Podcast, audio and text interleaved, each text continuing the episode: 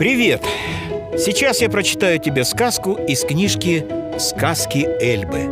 Андрей, герой этой сказки, превратил игру в любимую работу. Серьезные игрушки. Мама, папа, Даня и Дина собрались воскресным вечером сыграть в их любимую настольную игру. «Сегодня я играю с синим слоном», — сказал Даня. «Он счастливый, я с ним всегда выигрываю».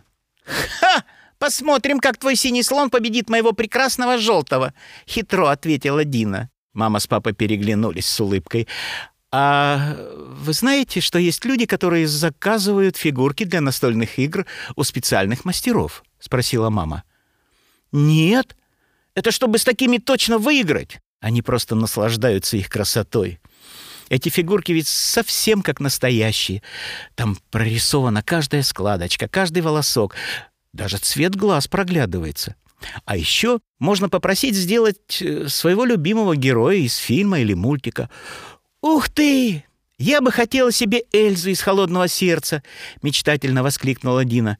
«А я Олафа!» — подхватил Даня. А знаете, у меня есть друг, который делает как раз такие фигурки. Сейчас я расскажу вам его историю», — сказала мама. Андрей пять лет учился в институте и еще пять лет работал в большой компании. Следил, чтобы там не ломались компьютеры, ну, что-то вроде программиста. Получалось у него хорошо, и это дело ему нравилось. Но годы шли, один день был похож на другой, и Андрей стал скучать на работе. Однажды он поймал себя на мысли, что его все больше тянет домой к своему любимому хобби. Дома он создавал маленькие миры с крошечными человечками, своими руками делал фигурки для настольных игр. Андрей забывал про все вокруг, вырисовывая крошечные детали людей, домиков, деревьев. Они зажигали огонек в его душе. «Занимался бы этим целыми днями», — подумал Андрей, но тут же отогнал эту мысль, посчитав ее несерьезной. Иногда готовые фигурки ему так нравились, что он отправлял их фотографии друзьям, а они своим друзьям, а те своим. И вот Андрею уже звонят и просят сделать фигурки на заказ. Позже он понял, что вокруг полно людей, которые точно так же восхищаются красотой крошечных миров, и решился продавать фигурки через интернет. И что вы думаете?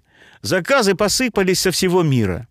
Андрею приходилось работать по ночам, чтобы все успеть. Он очень устал, ведь его работа в офисе никуда не делась. Пришло время выбирать. Мне так нравится делать такие разные, такие интересные фигурки. Но что же делать с работой программиста? Я так долго этому учился. Все меня хвалили, я был уверен, что это мое призвание, — думал Андрей.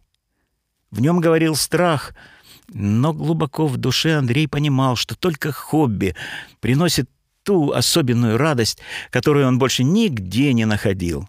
А это лучшее, что может дать нам работа. Запомните это, ребята.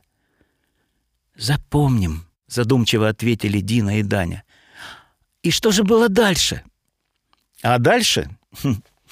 Андрей подкопил денег, Нашел хороших помощников, место для мастерской и только тогда ушел с работы. С продуманным планом оставить жизнь Андрея-программиста оказалось совсем не страшно. Жалел ли он, что долго учился и работал программистом? Конечно, нет. Это был увлекательный путь, который помог найти себя.